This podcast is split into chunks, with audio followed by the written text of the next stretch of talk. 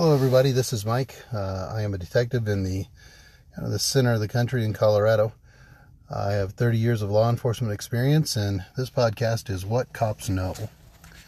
Today, we're going to do a little bit of a uh, additional information on the Kim Potter trial that's that's currently going on. And if you remember, Kim Potter is the officer who uh, said "taser, taser, taser," and then wound up uh, firing her firearm instead of her taser. So the uh, person she shot was a gentleman named Daunte Wright, and uh, he ultimately died from his wounds. Uh, I've done a previous podcast on this topic, but I wanted to kind of correct some things and, and add some additional information, a little bit of clarification. So um, the charges against Kim Potter. Well, let me, let me give you basically a an overview or a, a background on the case. Uh, Kim Potter was a field training officer. Her trainee pulled over a car. Uh, she uh, and her trainee approached the vehicle, uh, determined that the person in the vehicle uh, does not have a driver's license. The car is not insured. He has a warrant for a weapons violation on a, uh, I believe it was a gross misdemeanor, and he has a restraining order restraining him from contact from a specific female. Uh, there is a female in the car with him who at this point is not identified. Kim Potter's uh, trainee, Officer Luckey, uh, determines that he's going to arrest the, the party for the warrant, which a warrant is a instruction or a command by the courts to immediately arrest or detain this person upon contact with them. So he uh, goes to arrest uh, Mr. Wright. An additional officer has arrived at that point to act as their backup. Um, that officer, uh, named Sergeant Johnson, is standing on the passenger side of the vehicle. Uh, officer Luckey, the trainee, pulls the uh, Mr. Wright or instructs him to get out of the vehicle they advise him he's under arrest, and as Officer Luckey is attempting to handcuff Mr. Wright, he begins to resist, gets back in the vehicle, um, and uh, as they could they struggle with him, he continues to resist. Uh, Sergeant Johnson opens the passenger door of the vehicle, reaches across the uh, female passenger who's seated in the vehicle, and prevents Mr. Wright from placing the vehicle in drive by uh, holding the column mounted shifter uh, forward in the park position. Um, Officer Luckey is attempting to pull the individual back out of the vehicle. Uh, Officer Potter comes around to Officer Luckey's uh, left side, so basically they're on the driver's side of the vehicle, facing into the vehicle. She's between Officer Luckey and the door. Officer Luckey is standing kind of by the door frame trying to pull the individual out. Uh, Officer Potter says, I'll tase you, I'll tase you. She draws her firearm, not her taser, and uh, then yells, Taser, taser, taser. Fires the firearm once. It strikes uh, Mr. Wright in the chest. Uh, as I understand, it actually punctured both lungs and his heart. Uh, at that point, the other officers had backed off to allow her to tase the individual. He's able to get the car into drive and then drives uh, away at a high speed, uh, striking a, another couple and then uh, about a block or so away, crashing the vehicle. Uh, Mr. Wright uh, dies from his wounds shortly thereafter.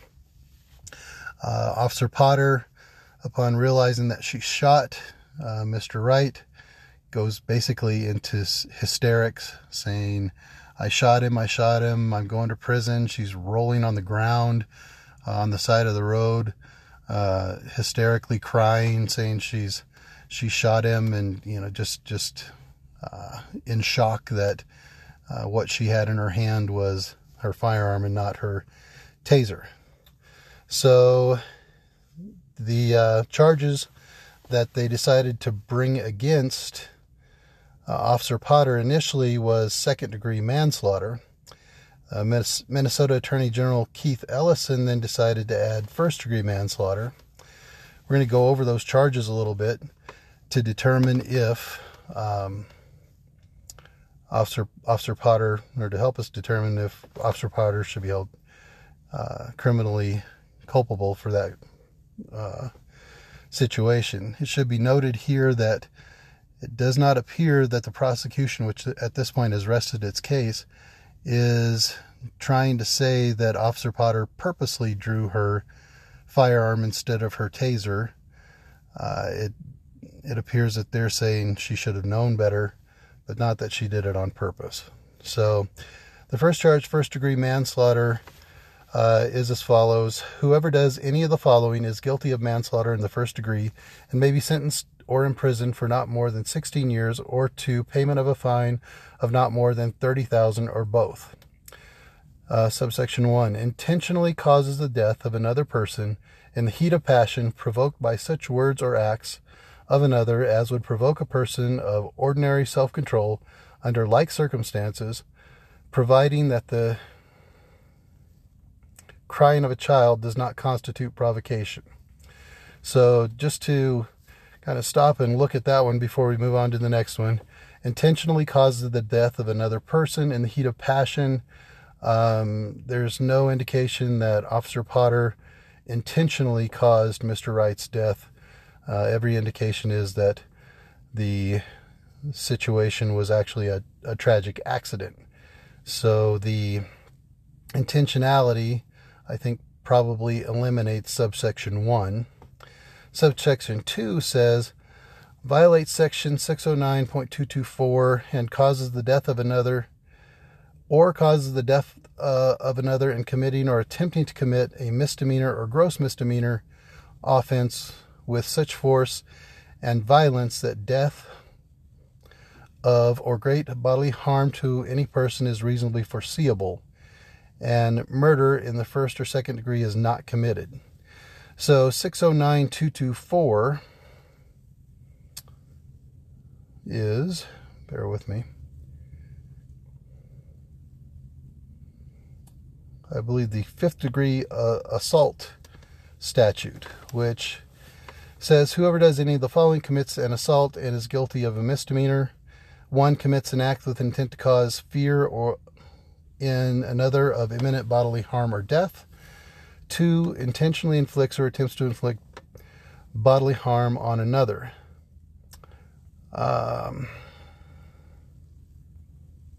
and then there's some additional like uh, sentencing enhancers and so forth, um, which deal with firearms. So uh, in this situation, when we look at uh, the statute, it requires that a person is committing an assault in the fifth degree uh, with intent to cause fear uh, in another of immediate bodily harm or death. That basically uh, could be the case here. However, if Officer Potter was justified in her police role uh, to use her taser, then that would take away uh, the culpability for this this part of the statute um, uh, for both of these because an officer can commit assault uh, in the performance of his or her duties uh, as part of the uh, uh, Graham v. Connor decision and and basically decisions throughout the courts which generally mirror in the states the Supreme Court Graham v. Connor.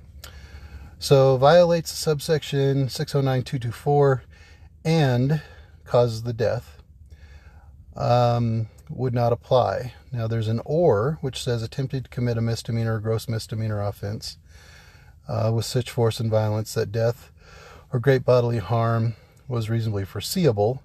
However, she, if she thought her she was using her taser, great bodily harm was not reasonably foreseeable.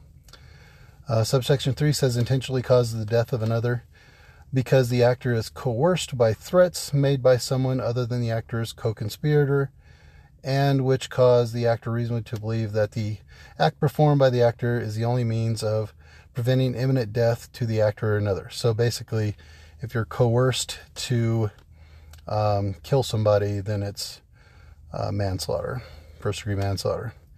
Uh, subsection 4 approximately causes the death of another without intent or causes death by directly or indirectly unlawfully selling, giving away, bartering, delivering, exchanging, uh, basically drugs. So that doesn't apply. subsection 5 causes the death of another in committing or attempting to commit a violation of uh, section 609.377, malicious punishment of a child. Obviously, that's not the case here. So then we get into second degree manslaughter. A person causes the death of another by any of the following means is guilty of manslaughter in the second degree and may be sentenced to imprisonment for not more than 10 years or to payment of a fine of not more than $20,000 or both. Subsection 1. By the person's culpable negligence, whereby the person creates an unreasonable risk and consciously takes chances of causing death or great bodily harm to another. So she would have to have chosen to be negligent, which means she would have to have chosen to draw her firearm instead of her taser to create an unreasonable risk and then consciously take a chance by pointing that firearm consciously at the person causing them death. Um, again, this is a, a, state of mind, a mens rea statute, um, and based on the evidence in the video, it does not appear that she uh, purposely drew her firearm. Subsection 2 says by shooting another with a firearm or any other dangerous weapon as a result of negligently believing the other to be a deer or other animal. So it's a sub, uh, shoot, a hunting situation. Subsection 3 says by setting a spring gun, pitfall did so some kind of a snare or something, uh, some kind of a booby trap, basically. Again, not uh, applicable. Subsection 4 by negligently or intentionally permitting any animal known by the person to be vicious, so that's not a not a concern. Subsection 5 by committing or attempting to commit violation of 609 7, uh, 378 negligent or endangerment of a child, so again, not uh, applicable. So basically, both of these statutes require a state of mind, a mens rea, in order for uh, Officer Potter to be found guilty. Um, Officer Potter had been carrying this taser setup for 10 shifts um, prior to this incident. Now, she had carried a taser before, and it appears that uh, she carried the taser in both cases in the same configuration, which, um, correction to my last blog, was in a uh, left handed uh, carry or left handed draw configuration. So on the left side of her body, uh, she would draw with her weak hand.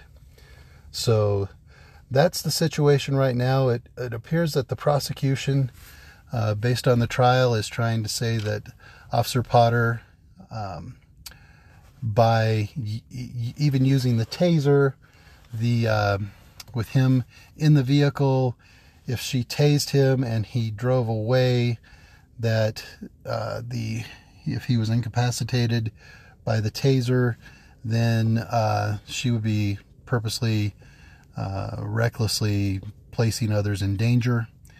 Um, unfortunately, the, the problem with that statute is twofold. Number one, the vehicle wasn't in drive. Um, he was sitting in the vehicle, excuse me, but he was not operating the vehicle in that it was not in motion, and he was being prevented from doing so by the other officers. Um, there, so that's the problem the prosecution has in in that situation. The problem the prosecution has um, in the situation with uh, using the taser uh, or as an assault, if they want to consider that an assault. Unfortunately for that, for their case, uh, Officer Potter at that time was attempting to effect an arrest, and by attempting to effect that arrest, she has the authorization to use force. So she is not guilty of any any type of assault. Uh, the the prosecution uh, that had a an expert witness who stated that uh, Officer Potter would not have been authorized to use any kind of force in that situation, uh, not not the taser or a firearm. Uh, however, the and this guy was a a professor and had spent you know years in academia studying these things, and he had been a a police officer for five years with a relatively short amount of time as a, a patrol officer, is my understanding.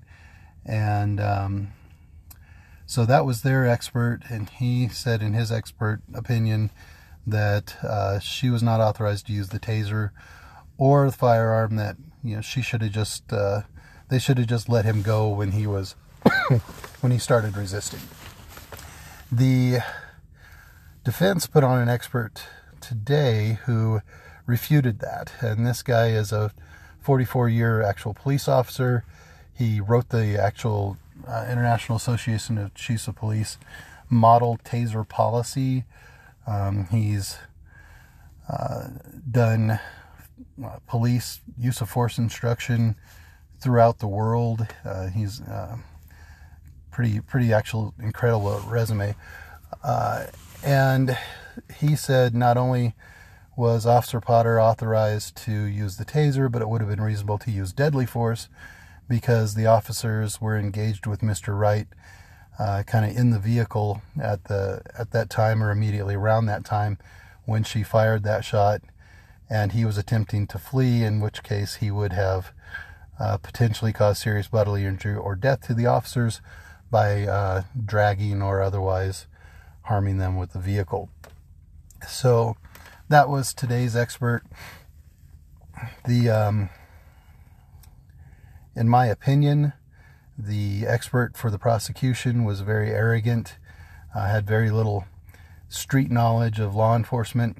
Uh, I've seen him in other cases and found him to be not terribly. He actually comes across uh, as authoritative, but at the end of the day, he doesn't know what cops know. And so the gentleman uh, with the with the defense didn't have the uh, academic credentials necessarily, but he had the the actual street experience. And um, use of force, uh, as I've covered in a previous podcast, has to be judged by um, objective reasonableness of a reasonable officer in a similar situation. So, uh, also, pretty much every other police officer that's been on the stand, both the the prosecution and the defenses, excuse me, the Witnesses have all said that they felt that Officer Potter was justified in using uh, a taser at the very minimum and potentially even using deadly force uh, because of the danger presented to the other officers. So that's kind of where the Kim Potter trial stands right now. If you uh, have questions or would like to uh, correct me on anything, I'd be happy to hear it and I appreciate you taking the time to listen.